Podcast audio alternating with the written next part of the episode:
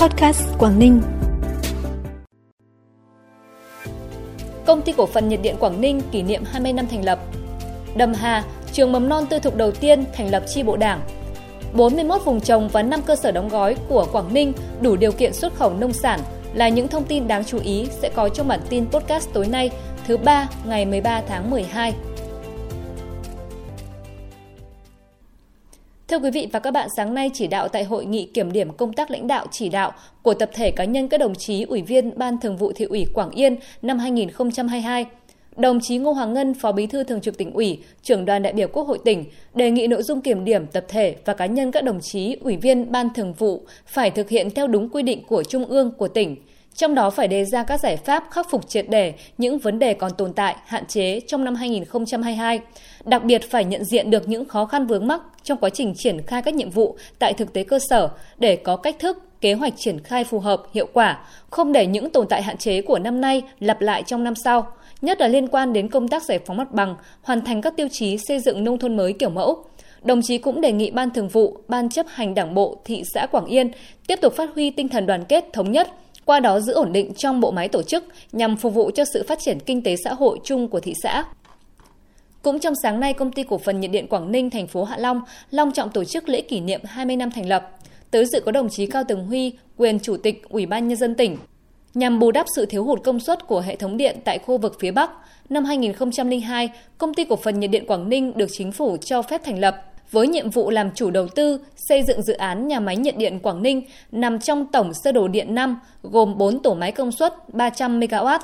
Tính đến nay, hai nhà máy của công ty cổ phần nhiệt điện Quảng Ninh đã sản xuất và cung cấp lên lưới điện quốc gia trên 63 tỷ kWh, đóng góp ngân sách nhà nước hơn 6.300 tỷ đồng, góp phần đưa Quảng Ninh vào top các địa phương nộp ngân sách đứng đầu cả nước.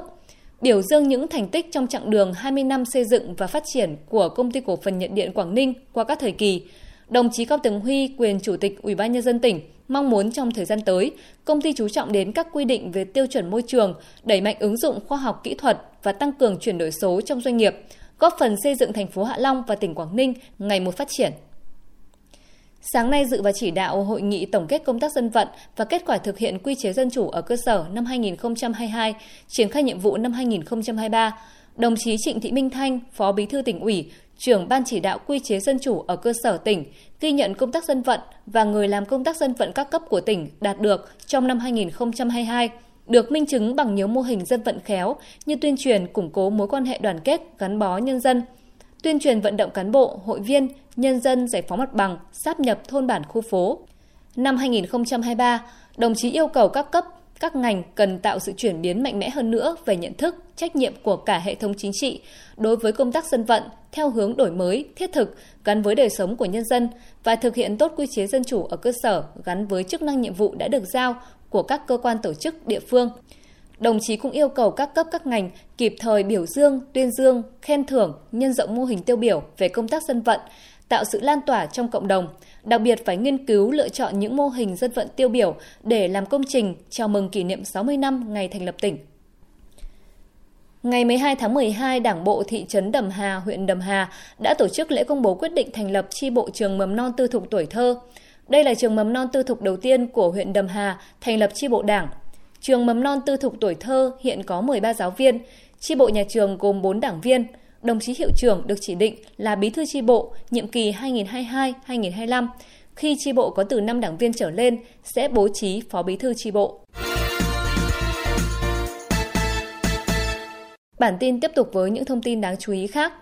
Cục Bảo vệ Thực vật, Bộ Nông nghiệp và Phát triển Nông thôn đã chính thức phê duyệt thêm 16 vùng trồng trên địa bàn tỉnh Quảng Ninh, đáp ứng tiêu chuẩn cơ sở về quy trình thiết lập và giám sát vùng trồng, đủ điều kiện cấp mã số sẵn sàng xuất khẩu. Như vậy tính đến thời điểm hiện tại, Quảng Ninh đã có 41 vùng trồng và 5 cơ sở đóng gói đủ điều kiện xuất khẩu. Đây là lợi thế lớn đối với hoạt động sản xuất sản phẩm nông nghiệp của tỉnh. Theo tin từ Cục Hải quan tỉnh, triển khai luật an toàn thực phẩm, trong 10 năm qua, các lực lượng chức năng của đơn vị đã thực hiện thủ tục hải quan cho hơn 3.000 lô hàng nhập khẩu phải kiểm tra nhà nước về an toàn thực phẩm, gần 4.000 lô hàng xuất khẩu phải kiểm tra nhà nước về an toàn thực phẩm. Qua công tác kiểm tra, lực lượng Hải quan Quảng Ninh cũng đã phát hiện, bắt giữ, xử lý hơn 500 vụ vi phạm đối với hàng hóa là thực phẩm, góp phần tích cực đảm bảo an toàn thực phẩm, chăm lo sức khỏe của nhân dân. Từ ngày 8 tháng 11 đến ngày 12 tháng 12, Hội đồng Nghĩa vụ quân sự các huyện, thị xã, thành phố trên địa bàn tỉnh đã tổ chức khám sức khỏe nghĩa vụ quân sự và thực hiện nghĩa vụ tham gia công an nhân dân năm 2023.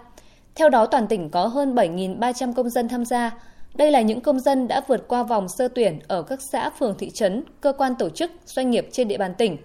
100% công dân trong độ tuổi thực hiện nghĩa vụ quân sự đã được khám sàng lọc các bước như cân nặng, chiều cao, đo huyết áp, xét nghiệm máu, kiểm tra thị lực, tai mũi họng, răng hàm mặt, da liễu.